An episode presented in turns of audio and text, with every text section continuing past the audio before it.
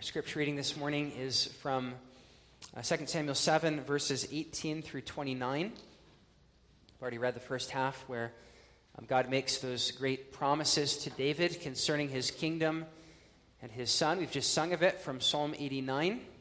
And now we read David's immediate response to it in what the heading in your Bibles calls something like uh, David's thanksgiving to God or David's prayer of gratitude it says that just after Nathan the prophet spoke all of these things to David, then King David went in and sat before the Lord, and he said, Who am I, O Lord God, and what is my house, that you have brought me this far? And yet this was a small thing in your sight, O Lord God. You have also spoken of your servant's house for a great while to come. Is this the manner of man, O Lord God? Now, what more can David say to you? For you, Lord God, know your servant. For your word's sake and according to your own heart, you have done all these great things to make your servant know them. Therefore, you are great, O Lord God, for there is none like you, nor is there any God besides you, according to all that we have heard with our ears. And who is like your people? Like Israel, the one nation on the earth whom God went to redeem for himself as a people, to make for himself a name, and to do for yourself great and awesome deeds for your land. Before your people can be redeemed for yourself from Egypt, the nations and their gods. For you have made your people Israel your very own people forever, and you, Lord, have become their God. Now, O Lord God, the word which you have spoken concerning your servant and concerning his house, establish it forever. And do as you have said. So let your name be magnified forever, saying, The Lord of hosts is the God over Israel. And let the house of your servant David be established before you. For you, O Lord of hosts, God of Israel, have revealed this to your servant, saying, I will build you a house. Therefore, your servant has found it in his heart to pray this prayer to you. Now, O Lord God, you are God, and your words are true, and you have promised this goodness to your servant. Now, therefore, let it please you to bless the house of your servant, that it may continue before you forever. For you, O Lord God, have spoken it, and with your blessing, let the house of your servant be blessed forever.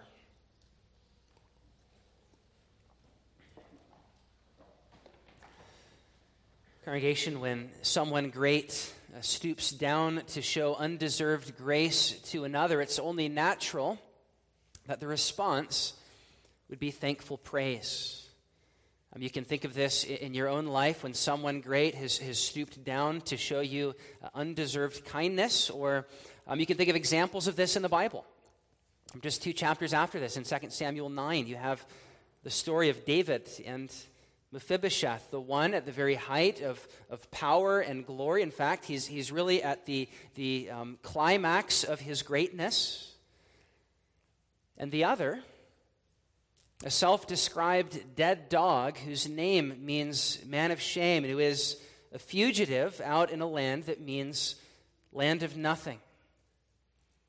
Uh, when David calls him into his presence and makes him like one of his sons and seats him at the king's table, Mephibosheth's response is, What is your servant that I would be so, shown such grace? He recognizes that he's undeserving and so he's grateful. In fact, we see later on in 2 Samuel his great devotion to the king because of it. Or in the New Testament, you've got examples like the, the sinful woman of Luke chapter 7 who loves much because she's been forgiven much. And, and so from the moment Jesus enters in, she, she uh, never stops kissing his feet and anointing them with fragrant oil. You've got examples like Paul, who never tires of telling his story from the road to Damascus, how, how uh, God called him to himself while he was on the way to persecute the very church of Christ, and, and he calls himself the chief of sinners. And so often, as in, in 1 uh, Timothy 1 or, or in Ephesians or Romans, he breaks out into doxology, into song every time he speaks of what God has done for him. He's a man who is keenly aware of what he deserves on the one hand, and yet on the other hand, what God has done for him. So he's thankful. And we see that same sort of thing in 2 Samuel chapter 7, where, where just after God has promised David that from his line and from his house will come a king and savior of the world, his response is, Who am I, O Lord? And then this psalm like prayer of thanksgiving, where the promise of God prompts thankful praise. And the purpose of these 12 verses is to lead us into that same thankful praise. Let's look at me first at how David thanks God for his sovereign mercy. We see this in verses 18 through 22, where in those five verses, David basically says four things. he first of all recognizes that he deserves nothing. Like Paul, who calls himself the chief of sinners, or Mephibosheth, who calls himself a dead dog, he says, Who am I, O Lord? He says, in essence, I don't deserve this. Who am I, and what is my house that you have brought me this far? David recognizes that he has no claim, even, even to the throne where, where God took him from the sheepfold, as God said back in, in uh, verse 8. He recognized that he did not become king by natural succession or, or by inheritance of, of that throne, but that God made a promise to him by grace and set him on the throne. And then he makes to him this even greater promise. Calvin says he remembered that he had not earned the royal dignity, but it was a free gift of God. That God, having brought him this far, is all of grace. David recognizes his undeserving status, and, and like he'll do in Psalm 8, says, What is man that you are mindful of him? Only David goes further. It doesn't just say in general, what is man, but says very personally, who am I? Teaching us that it's not enough simply to recognize in general that we are nothing, though we must do that too. We must also consider ourselves in particular. We, you must also consider yourself in particular and, and see your sin, and in so doing, magnify God's grace. As you reflect today on all the, the kindnesses that God has shown you, as you think about all of the reasons that you have to be thankful, think about that in light of, of just how sinful you are and what you deserve. And as you see your sin and what you deserve, and then you see the way that God has treated you, David's question, Who am I, should become yours. Who am I that the Lord would show me such kindness? As you think about what we heard a week ago from Lord's Day 4 about what our sins deserve, what your sins deserve. And then you think about how God has treated you. God's sovereign mercy is magnified all the more as you recognize that you deserve nothing. In fact, we deserve worse than nothing.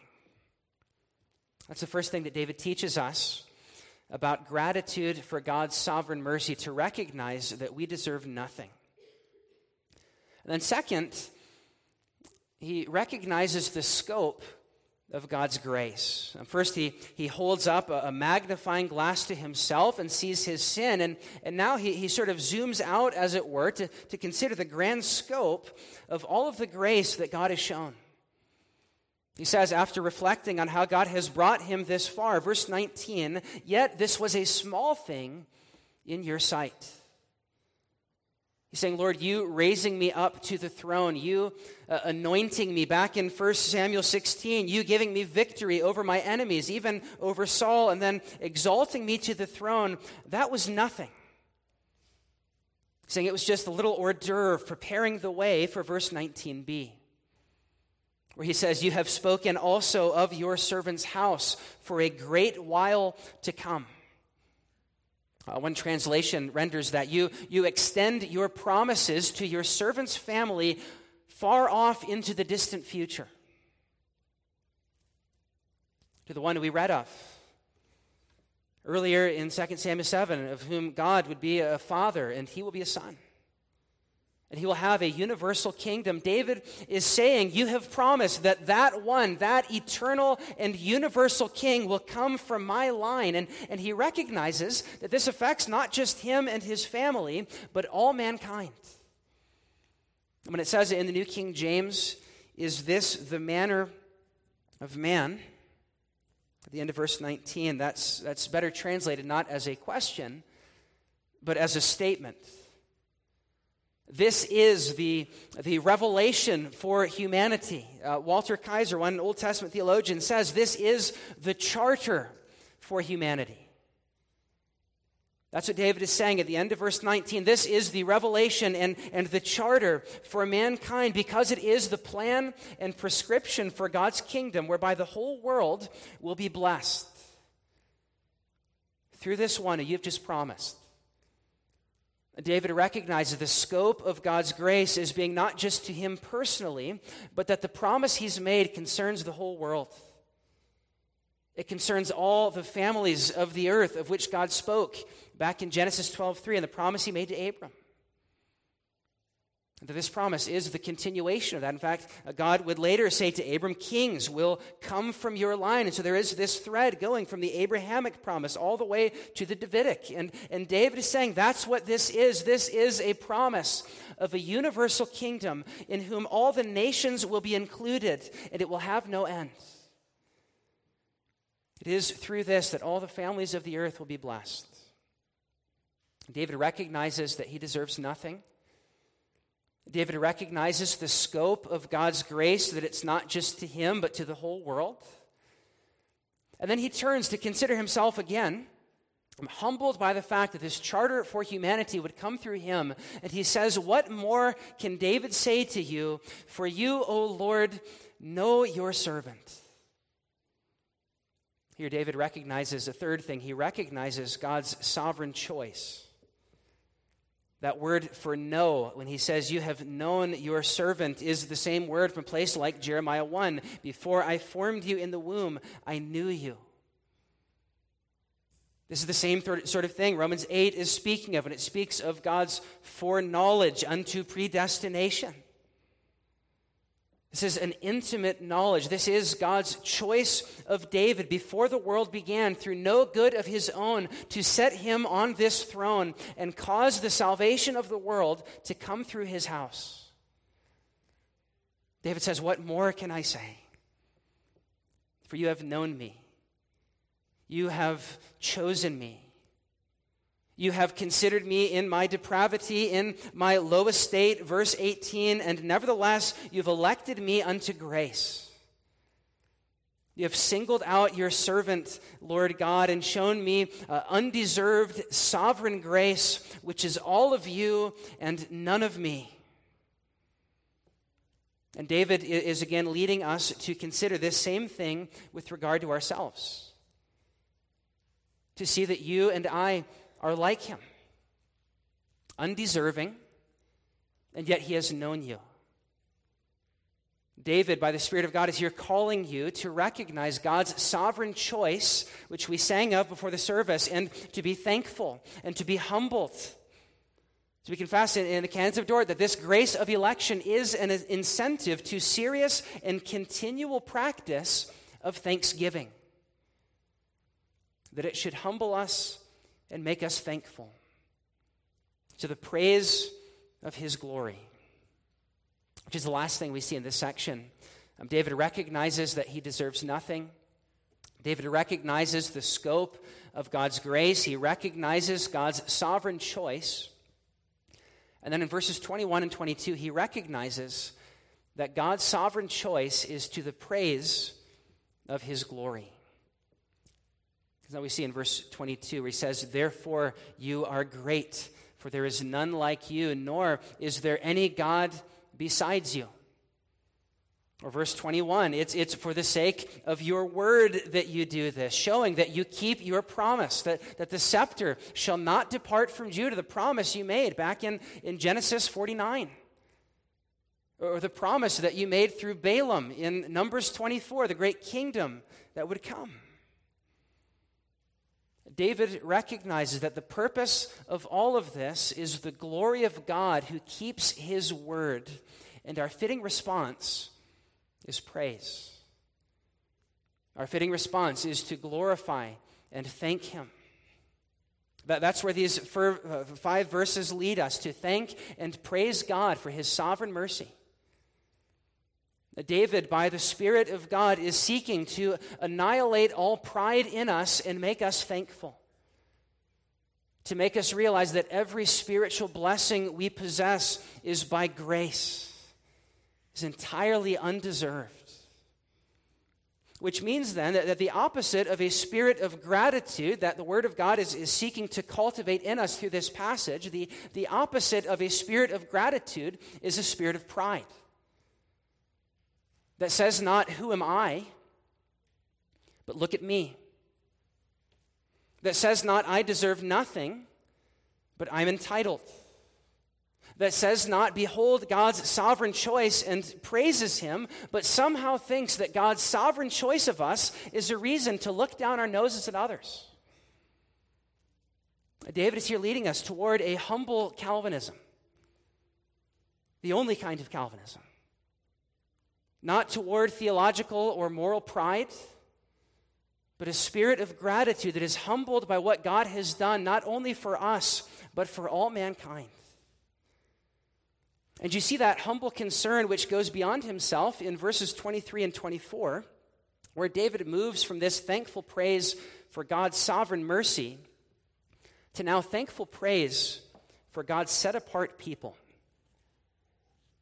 You can see he says there, and who is like your people. Verse 23 like Israel, the one nation on earth. God went to redeem for himself uh, as a people, to make a name for himself, and to do for yourself great and awesome deeds for your land. Before your people, whom you redeemed for yourself from Egypt where says, You have made your people Israel your very own people forever, and you, Lord, have become their God. And here we see the same kind of thing that we saw a year ago on, on Thanksgiving as we're making our way through the Song of Songs.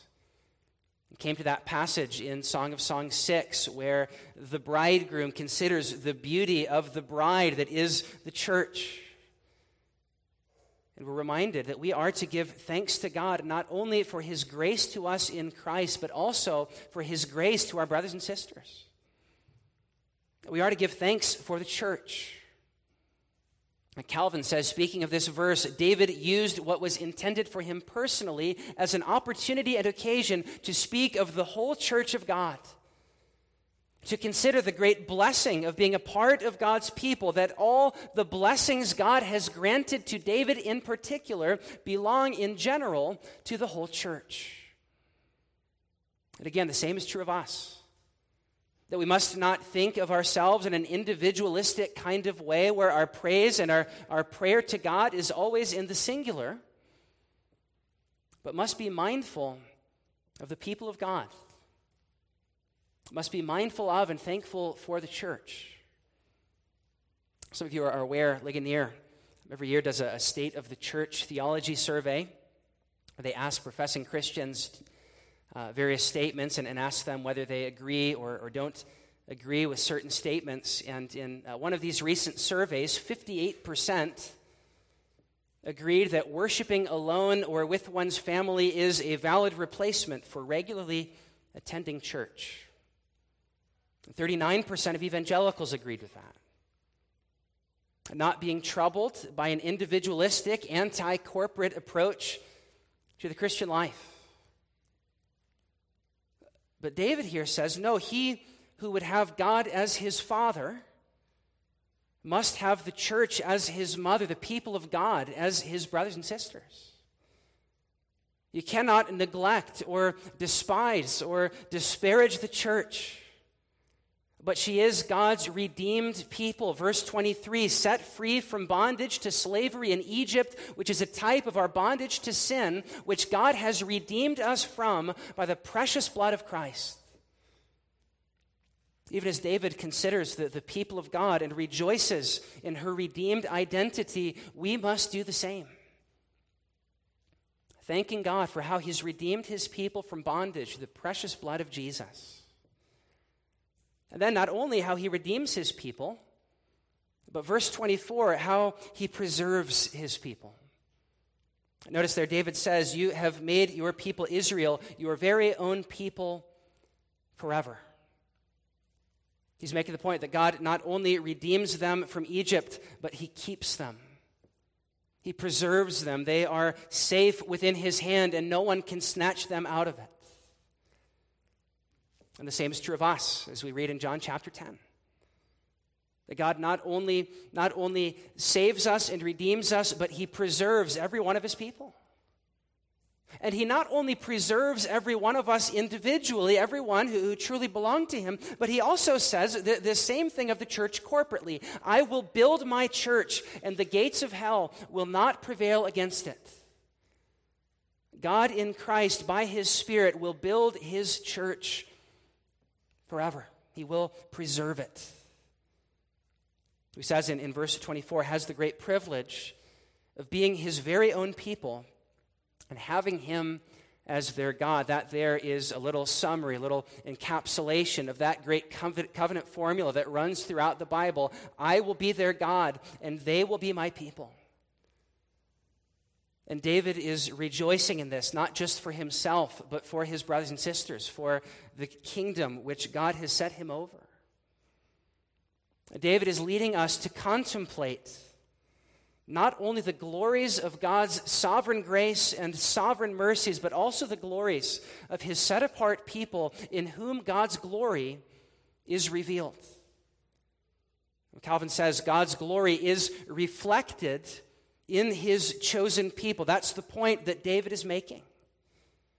As David is in the midst of, of a prayer of, of praise and thanksgiving to God, but, but this section about the church is not out of place in it, for his contemplation of the people of God fuels in him a praise for the glory of God. One pastor says David here cannot look at the flock without praising the shepherd. He is praising God for his redeemed people who he will preserve. It is teaching us in doing so that our praise for God and our prayers of thanksgiving to Him must include the people of God to whom we're joined. That our list of things that we're thankful for must include the church of God, warts and all. Because her glory is not in her natural beauty, but in her redeemed status in the Son. David here teaches us in this prayer of thanksgiving that a hatred for the church or an apathy regarding the church or a disinterest in the church reflects a spirit of ingratitude for one of God's good gifts. If you do not care about the church, young people, if you are tempted to say, like the world around you, I don't need the church, I just, I just need a personal relationship with God, David is reminding you that the glories of God in Christ are revealed in his church, and you need her too. David thanks God for his sovereign mercy, and he thanks God for his set apart people. And lastly, he thanks God for his saving plan that he's revealed in the promise that he's just made to David. We see this in verses 25 through 29, where David basically uh, prays God's promises back to him. teaches us something here about what prayer it is. It is uh, praying God's promises back to him, pleading his promises, taking his word and speaking it back to him. And in a spirit of gratitude, he basically just says, Lord, do as you have said the word which you have spoken concerning your servant and concerning his house, establish that word forever and do as you have said. Let the house of your servant be established before you, for you have said, I will build you a house. Therefore, your servant has found it in his heart to pray this prayer to you. David is taking the promises of God and he is pleading them in prayer. He's doing the same thing that God's people did in Psalm 89, we sang a few minutes ago, where, where it seemed as if God had forgotten his promise to David. This is at the end of book three of the Psalms, where God's people are in exile. They're wondering about the promises that God has made concerning his kingdom. And they pray to him and say, Lord, remember your covenant. Remember your saving plan where you have, have promised this goodness to your servant. Verse 29. David says, Therefore, let it please you to bless the house of your servant, that it may continue forever before you.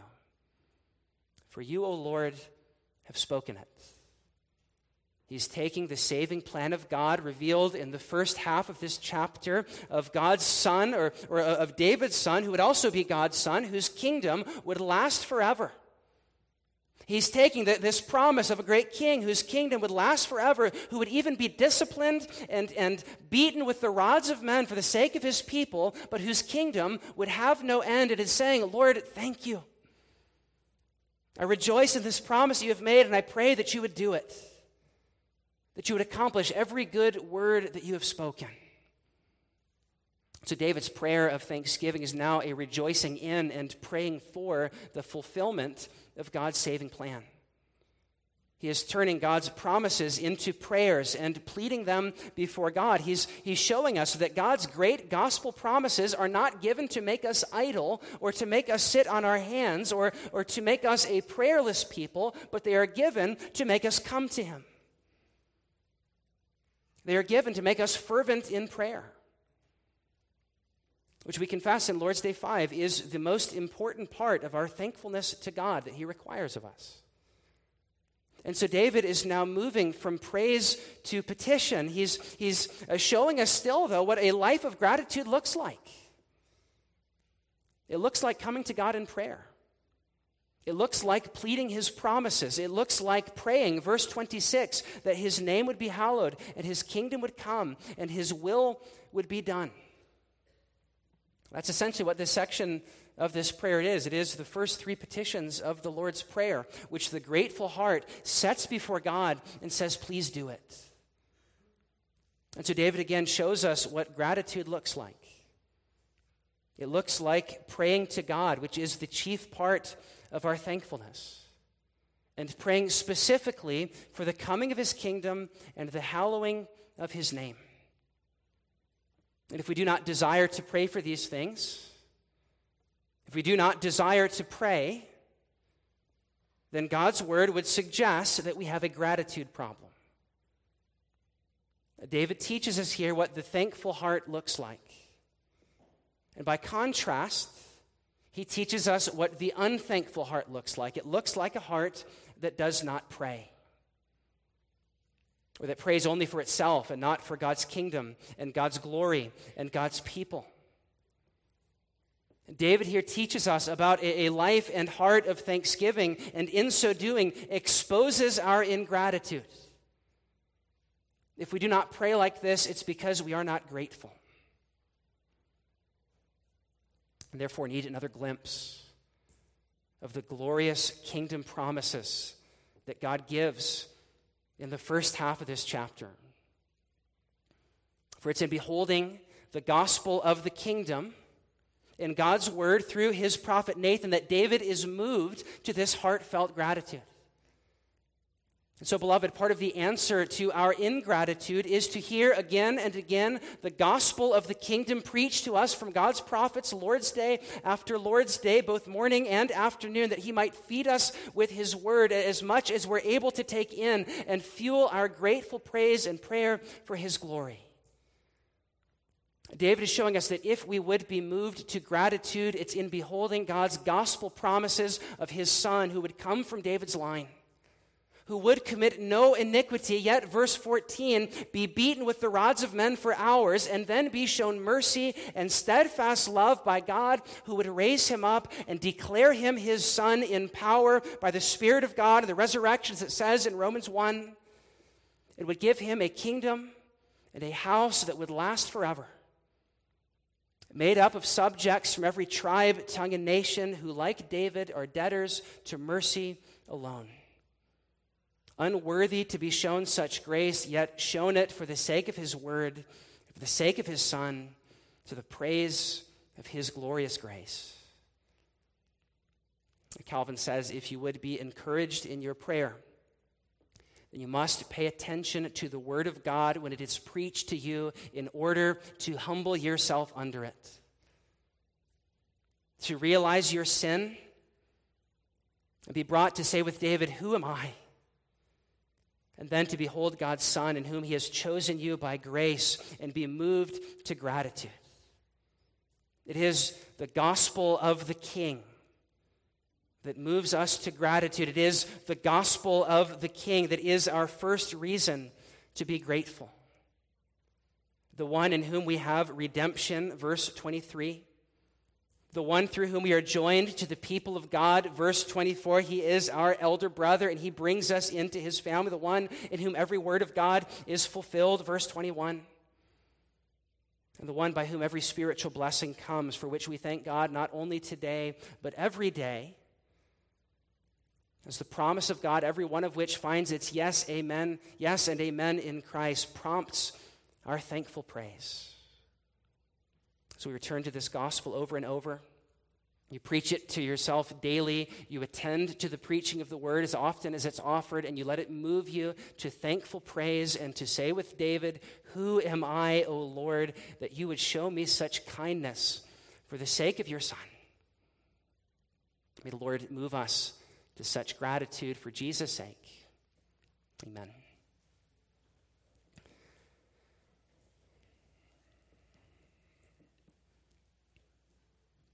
Father, we thank you for every spiritual blessing that comes to us in Christ. Lord, we thank you that even though we are but weak and frail sinners, undeserving of your grace and unworthy of your affection, you condescend to us through your Son and by your Spirit, and you lift us up. You make us gracious promises in the covenant of grace and fulfill those promises in your Son, in whom we have redemption through his blood, in whom we are chosen in the beloved. Lord, we pray that those gospel promises, which are yes and amen in Christ, the King of, of 2 Samuel 7, that by those you would prompt us to thankful praise not only today, but every day.